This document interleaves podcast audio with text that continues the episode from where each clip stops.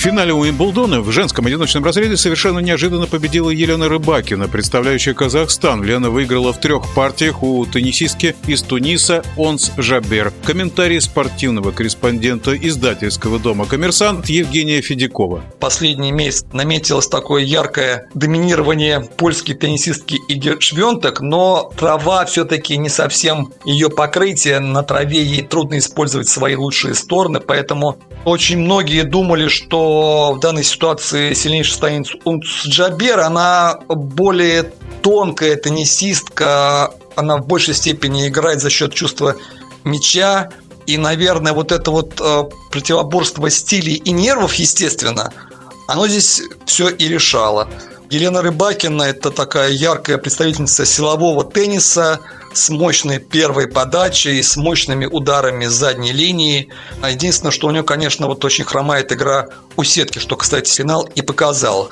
Если мы в совокупности посмотрим на ее козыри и слабые стороны, то мы легко вспомним, что точно такие же козыри и точно такие же слабые стороны были в свое время, особенно в начале карьеры, у нашей замечательной чемпионки Марии Шараповой. Я не хочу сравнивать Рыбакину и Шарапову, но на самом деле и судьбы их немножко похожи, с учетом того, что, в общем-то, Мария очень рано уехала в Америку. Правда, выступала, конечно, за Россию, а Рыбакина была вынуждена из-за недостатка финансирования в России уехать в Казахстан, уже будучи зрелым игроком, выиграв несколько юниорских турниров крупных под флагом России. Но, конечно же, очень много здесь прослеживается параллелей. Рыбакина, конечно, провела великолепный турнир. Но, может быть, Джабир поверила, что выиграв первую партию, ей удастся легко взять этот матч. Но видите, как получилось характер Елены Рыбакиной в первую очередь. Ну и, конечно, ее это вот фундаментальная такая силовая игра –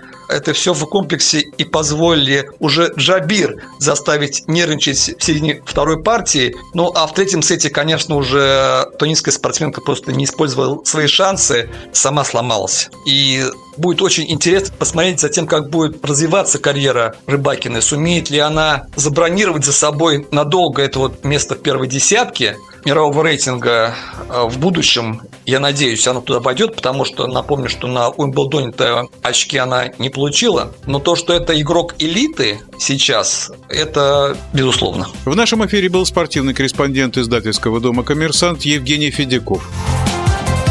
Решающий